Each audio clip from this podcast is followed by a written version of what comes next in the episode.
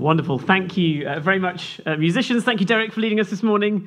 And uh, thank you, Hugh and uh, Claire. It's really great to have you guys helping out this morning. And it's uh, wonderful to welcome you all here on the cusp of a new year. Um, I suppose I can be the first to wish you a merry, happy new year. I'm never quite sure when that actually happens, whether it should be tomorrow, but I'm going to do it anyway. Happy new year. It's really, really great uh, to see all of you here, especially if you're new and you're visiting and you've been around for Christmas. It's really wonderful to see you. It's great to see old friends back as well and new faces. As Derek said, please do stay behind uh, for a time to chat and to have tea and coffee after the service. Um, that, would be, uh, that would be great. But uh, in this odd Sunday, cramped between Christmas and New Year, in the midst of post Christmas confusion where we often don't know where we are or what day it is, this week does give us a chance uh, to break away from the madness of Christmas and before the madness of the new year hits, to, if nothing else, reflect on the year past and to rightly contemplate the year to come and to give good uh, space and time to that. It's for that reason uh, the reflective break between the old year and the new year that we culturally have New Year's resolutions. I am terrible at New Year's resolutions because I'm so weak willed, I sort of know I'll never actually achieve them, so I never make them in the first place. So you can't fail, which I think is probably the best way to approach the year. To, to a certain extent, that's not a very helpful way of looking at the new year. I know that there are things that I personally need to work on. And that's a good thing for me to be contemplating. That's what the new year allows us to do. It allows us to think about what it is that we'd like to change or to do differently and, and begin to put those into practice. And God willing, um, I will, as, as we all strive uh, for progress in godliness in different areas of our lives.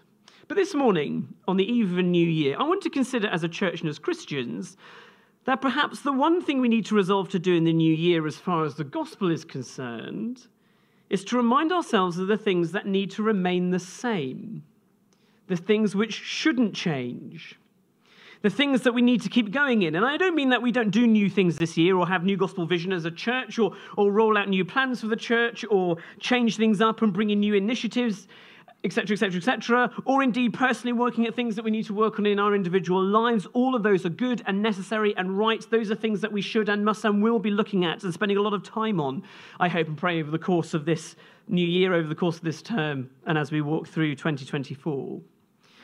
But in the midst of all that activity and change, and before we get to all that activity and change, today, in the time of reflection that we have this morning, I think it's very wise to consider what should never change what should never be altered, what should always be the same. And that ultimately is our walk with the Lord Jesus through life to the very end of it. Our focus and direction as Christians to keep going with Jesus, to keep Him in view on whom we depend for everything, and to never change course from that purpose, to, to never change course from Him. And that is what the Psalms of Ascent do for us as we come to Psalm 127 this morning. Uh, the Psalms of Ascent are Psalms of resolve, if you like, to keep the pilgrim, the, the, the, believer, going and to not change course as far as our progress in the gospel is concerned. They are calls for us to keep being dependent on God, to keep Him in view, to keep Him at the heart of everything that we do and aim to achieve, to keep aiming for God's future house and to not turn away from Him. The uh, Psalms of Ascent are Psalms 120 to 134. You'll see the little postscript. If you have your Bibles open, that's really helpful. You'll see the postscript in your Bibles above each of those Psalms. You'll see it above our Psalm this morning, Psalm 127, uh, a psalm or a song of ascent. And the uh, Psalms of Ascent are all preoccupied with one thing mainly, and, and that is to encourage these pilgrims who are ascending the hill of the Lord to visit the temple of God in Jerusalem. You see, each of the uh, Psalms of Ascent were meant to be sung by Israel's pilgrims as they literally ascended the hill on which Jerusalem sits as they head to God's house uh, to worship in the temple. They were Psalms of joy and encouragement and challenge and charge that reminded the pilgrims that they were almost there, that, that they're soon to, to have made it, that soon they will be near the presence of God Himself in the Holy of Holies, at the heart of God's city where God resided with His people. It was a, it was a beautiful and profound moment, an awesome moment for the people of God to be able to ascend that hill, to, to get to that temple, to be near the presence of, of that God, the living God of Israel Himself, in God's house. And so these Psalms spur on the pilgrim, the believer, to continue the pilgrimage, to, to keep going, keep getting up that final hill to God Himself. As, as hard as that hill was literally to climb, it was very, very steep. These Psalms encourage the pilgrim to continue going until their final destination is reached. To not look past their resting place, to not look beyond their God, to not give up, to not change course. And so these Psalms encourage us this morning in that very same endeavor, on that very same pilgrimage as we ascend the difficult and rocky, steep hill of this life to God's house, to God's presence. No, no longer in a temple for us in the future, but, but in, etern- in eternity, finally, with Him in the life to come. That's the house that we're aiming for, isn't it? And as we face uh, a new year of more change, we are encouraged to keep going to, to not turn away from that walk to God's house, not change direction, but to resolve to keep moving forwards to Him, to our final resting place, our home. And that is very much what our Psalm of Ascent, Psalm 127, does for us this morning as we sit on the cusp of the new year and as we think about what we want to resolve to do in 2024. For how does this psalm encourage us in our journey as we climb the difficult hill of our lives to our final destination to God's house? Well, it encourages us on that journey by reminding us and charging us not to neglect the means by which we get to future, the future house of God and that is by working hard for the building of God's house on earth in the present, and trusting on no one other than God to see his work on his house here complete. For that is what Psalm 127 is totally preoccupied with, isn't it? The building of God's house on earth and the fruit that comes from that when we allow God Himself to be the chief builder. And that brings us to our first point of just two quickly this morning, where we see that verses 1 and 2 all gospel labor is in vain without Jesus, the builder. Just read those first two opening verses with me. Unless the Lord builds the house, those who build it labor in vain. Unless the Lord watches over the city, the watchman stays awake in vain. It is in vain that you rise up early and go late to rest, eating the bread of anxious toil, for he gives to his beloved sleep. Now, this psalm is a Psalm of Solomon, if you've noticed that. If you look at the postscript above, it says a Song of Solomon, and this tells us everything about how we are to read this psalm this morning. For before we go anywhere, we have to remind ourselves of who Solomon was. This really helps as we unpack this psalm. King Solomon was none other than the great builder of the temple in Jerusalem, wasn't he? He physically built God's house in Jerusalem. And the point is a simple one here. Unless the Lord is intimately involved in the building of his house on earth, and unless he is the architect and the chief engineer, the, the head builder and the master craftsman of his own house, his own temple where his own presence resides, then all the human work, says Solomon, put into building it will be in vain. It, it just won't work. The house will not be built at all in reality, and God will not live in it. That's his point. And that's very much what God did through Solomon, didn't he? God first handpicked his own helper builder, and that was Solomon himself, King's son, King David's son. King David, if you remember, if we're, we're going to go back in 1 Samuel and we're going to see a lot of this over the course of this year. King David wanted to build God's house, but God said no. God wanted to be in charge over who was to build his house, this important task, and he chose Solomon. And so, after God handpicks his helper builder, and as Solomon ascends to the throne of Israel, now ready to build God's temple for the first time, who gave Solomon the wisdom to build it? God did. So he not only handpicks his helper builder, but he gives his helper builder the tools to complete the job. You see, building God's house on earth isn't like building any old house, in other words. It has to be fit for the king of the world, the presence of the God of the universe. And so he decides how that's going to happen and how that's going to work. It makes sense. But if you go back even further into the Bible, back to, to Leviticus, after God has saved his people from Egypt, in Exodus, when God's temple was the tabernacle at the time, a simple tent where God's presence resided, who gave all the instructions for his house then? God did. It was God who wrote the physical parameters of his house. It was God who gave all the dimensions and the types of materials that was to be needed. It was God who described every detail of what his house was to, to look like, even down to the designs of the tops of the pillar, how, how square the Holy of Holies was going to be, even to what the Ark of the Covenant was going to look like, what it was going to contain. And these were all things that were incorporated into Solomon's final temple. Can you see what's going on here? God's house on earth is intimately God's house. God is intimately involved in every single tiny detail. He is living there. He designs it. He builds it. He inspires those who work with him. He equips those who work for him. He is the master craftsman. He finishes it all off. And Solomon follows the chief architect's instruction to the letter. And, and so Solomon's work was not in vain. God's house is built because God did the work.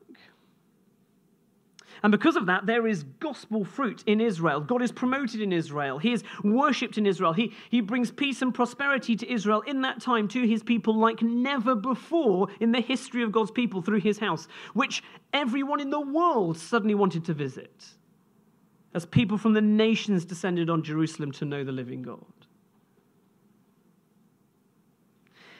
And so, can you see how we can begin to read this psalm for ourselves this New Year's Eve? For this psalm is different for us, isn't it? That's really important.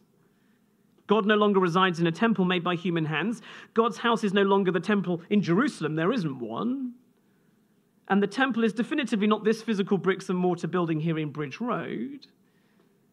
Psalm 127 isn't telling us to get on our hands and knees and physically build up space like Solomon was tasked to do, as that might be something that we actually do do, perhaps, here over the course of this year. But cast your minds back to just a few weeks ago. What did 1 Timothy tell us was God's house on earth? It is his church. Us who are 1 Timothy 2:15 to 16, God's household, the pillar and buttress of the truth. We are God's house. The temple of the living God is now the church of the living God. You see, God's new house, since Jesus came that first Christmas and died and rose again and ascended into heaven that first Easter, is us. God's house on earth is now the body of billions of believers across the globe in which God's presence now resides by the Spirit. It's here, it's us here in this small church on the edge of a big city the handful of us that have believed on Jesus and who now have the Spirit of Jesus indwelling in us.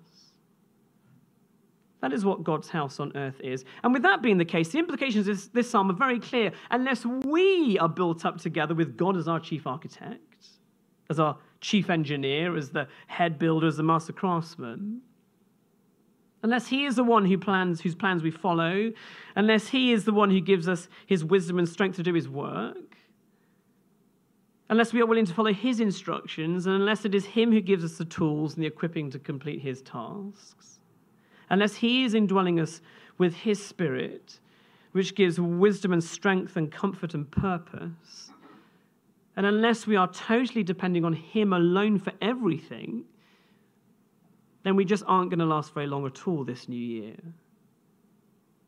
In that case, we are all building a church, a pretend, a pretend house of God, if you like, in vain. It's very clear that the building of God's house in Psalm 127 is an encouragement in our work to build God's house here on earth. And, and that work is simply summed up in the simple, biblical, faithful gospel ministry that we should all be doing day in, day out as God's household in this community. And so, can you see that this means that this year, in our wanting to see God's house on earth built and flourish and produce fruit, in our plans and gospel vision, in our strategy and desires and designs and dreams for the future of the church here in Colinton, for, for God's church university across the world, in, in our personal development and advancement, and in our godliness, our personal holiness, our gospel progress in our lives following this Lord Jesus individually as believers? If all of that work and desire and planning does not involve Jesus, if it's not centered and dependent on and driven by Jesus, the chief architect, then all of our plans and our work is going to be in vain. Our gospel statements, our vision strategies, our Bible studies, our preaching, it'll all be for nothing. Our work may produce a lot of effort and activity, verse 2. If you notice that, we'll be busy and exhausted, getting to bed later and later, getting up earlier and earlier, eating our food more and more anxiously, desperately trying to work harder to get something to stick, to get anything to work, to get any program to succeed, charging around like headless chickens, squawking at each other in increasingly mindless panic. But what it will not produce is fruit gospel fruit. The kind of fruit that God's house produces, the kind of fruit that God's temple under Solomon produced. The fruit of sinners coming to know peace with God Himself through forgiveness. The fruit of people being made prosperous, not with money, but with being filled with the saving power of the Holy Spirit. The fruit of us believers and pilgrims being charged more and more with God's Spirit and His task to go and save people in the earth. People who are charged more and more to be the likeness of Jesus our Savior, the fruit of sending out the gospel into this community, the fruit of sending out gospel people into the harvest field in the world. That was everything that the temple did and was meant to do for Israel. No, unless the Lord builds his house on earth, then those things will not happen. God's house will not be built who are laboring and toiling and sweating for no good purpose. I wonder if anyone knows what the motto of Edinburgh City is. Does anyone know this? It is Nisi Dominus Frustra, which sounds very grand and dramatic, and anything in Latin sounds very grand and dramatic. Uh, but it means accept the Lord in vain, or literally, without the Lord, frustration. And those three words are the opening words of verse 1 of Psalm 127 in Latin. Isn't that amazing?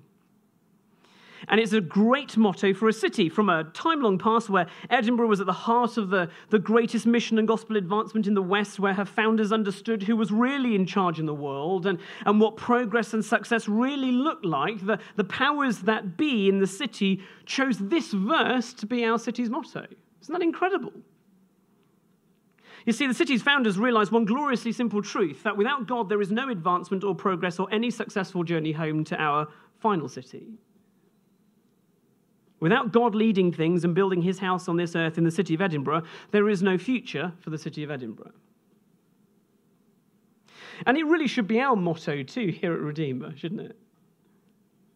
For the same reason, unless the Lord builds his house, unless everything we do is about him, unless we are a church that is faithful to and dependent on and thirsty for the simple gospel of the Lord Jesus, unless we are people wanting to be filled with the Spirit working in his strength, then we're toiling in vain. We are merely rearranging the deck chairs on the Titanic. We're, we're blowing against the wind. We're making chocolate teapots.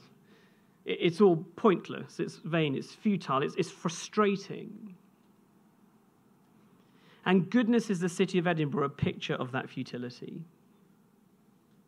It is a city that has lost the heart of its own motto. A city that decries and despises the God of eternity. A city that has turned its back on the God who built her a city whose watchmen, verse 2, are protecting it in vain, not noticing she has already been overrun. A city whose people are running around like headless chickens, working harder, going to bed later, waking earlier, and yet being further away from their dreams of success and prosperity and peace than they have ever been. More and more harried, more and more unhappy, more and more divided. A city that is toiling in vain for a future it cannot reach with tools that it does not have, trusting in gods that will not help. It is a city that has very definitively turned from a path that was known worldwide for its desire to encourage God's pilgrims to keep going until they reach God's house, known as the land of the book, to a city that is now radically changed, that has resolved with each new passing year to not keep going, to give up the pilgrimage of climbing the hill of the Lord to give up the fight for the work of the gospel, to give up the desire to reach the destination of her Savior.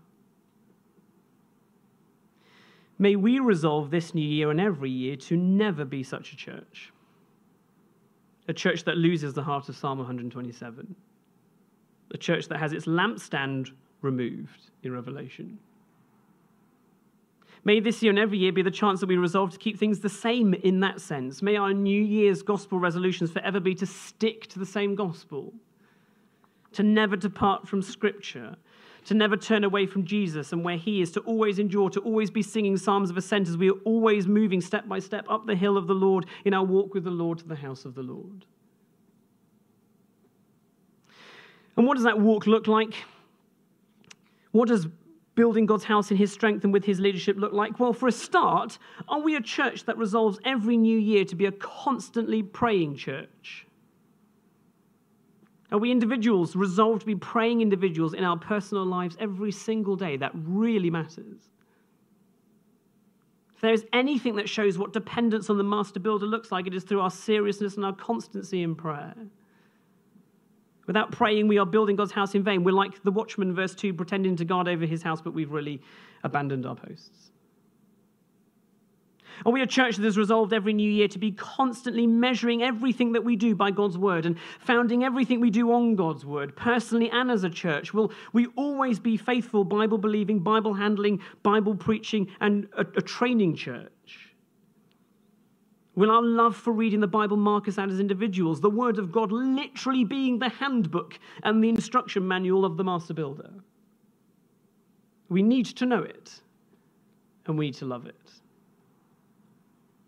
Are we a church that is resolving every year to build up believers, reach unbelievers, deal with sin seriously, love the broken deeply, and sacrifice willingly? All for the sake of the gospel, for the sake of each other, and for the sake of Jesus. Are we a church that resolves every new year to refuse to buckle when tempted to water down the gospel? We're not going to change as far as that is concerned. Uh, are we a church that welcomes everyone to know Jesus regardless of who they are? Are we a church that will be unashamed of the gospel, which is the power for salvation for all who believe? And are we a church that does not rely on the gods of the age to get us there? Material possessions, success, earthly affirmation, but relies on our crucified and risen Savior to do it for us. For those are the marks of a gospel church that is fit for purpose, of a church that is desperate for Jesus to be building his house on earth and desiring to see his plans enacted for his purposes in his world, which is to br- bring eternal peace and security and prosperity to lost, dying, and frantic souls. For if we do that, if we are working at those marks of gospel constancy, if we're never changing from that, then intriguingly, what is it we are promised at the end of verse 2? Sleep. Isn't that wonderful? Good sleep. A good night's sleep. That makes perfect sense, doesn't it? It's the opposite of toiling ourselves to distraction and frustration, waking up early, getting to bed late. It means I can quite literally fall asleep at night and entrust Redeemer and, and, and God's church worldwide, God's house to God. Trusting fully that God has his house sorted and cared for and looked after. You see, as we work hard this year for the gospel, and we do need to, to do that, Solomon had to work very hard for the completion of God's house in the earth in order for gospel fruit to be made. He had to draft in thousands of workers for the job, and all of them gave their time and muscle and skill willingly to that work. It was hard, but it wasn't Solomon's burden to see it completed, it was God's. And Solomon realized that. He realized it wasn't in his strength it was doing it, it was in God's strength. And so, despite his work, he could sleep at night. His toil, which we all have to endure for the sake of the gospel, was good toil. It was toil where he knew his God was taking all the weight of his purposes on his shoulders and not Solomon's, and, and Solomon could sleep well at night. Are we a church that can sleep well at night? We might well be weary after a long year in church of dealing with all sorts of things with spiritual headaches, spiritual highs, or battling sin, falling into temptation, striving to progress in godliness, fending off issues, dealing with difficult studies. But where after that toil, I see it might have been hard. I see I might have made lots of mistakes, which I have to bow the knee to God over and repent of. But that all of that toil and effort was not in vain despite my va- failures, I can ultimately sleep well at, at night and, and every night, entrusting God's house to Him. Leaving God's work to Him, waking up in the morning, continuing to work hard for Him, under Him as we do His work of building His house and His strength, by His Spirit standing on His word for His sake, desiring His purposes for us, for His glory. And that all brings us very quickly to our last point of this psalm, which are the last three verses. For as we come on the home straight, the question now is what does building God's house on earth physically look like? In that, it's obviously not putting bricks on top of bricks, so what is it? What do all those things we've just looked at prayer, faithful Bible reading, loving God's word, dedication to mission, evangelism what do they achieve? Why are those things important in building God's house rather than us picking up mortarboards and trowels? Well, very simply, and as strange as the second half of this psalm might seem at first, All these endeavors point to the glorious truth that gospel gain is found not in bricks and mortar, rather, point two, true gospel gain is becoming children of Jesus the warrior. Just read with me those last three verses again, and we'll get into exactly what this final bit is saying. Behold, children are a heritage from the Lord, the fruit of the womb a reward. Like arrows in the hand of a warrior are the children of one's youth. Blessed is the man who fills his quiver with them. He shall not be put to shame when he speaks with his enemies in the gate. Now, it seems that Solomon has totally changed tack here, and he's now talking about something completely different. He's not. He's still talking about God's house. And the analogy is actually a very simple one as we draw to a close. For it's true, isn't it, that children are to be a blessing to families. And as much as we have a very, very low opinion of family in our culture, we still understand the benefits and joy that children bring.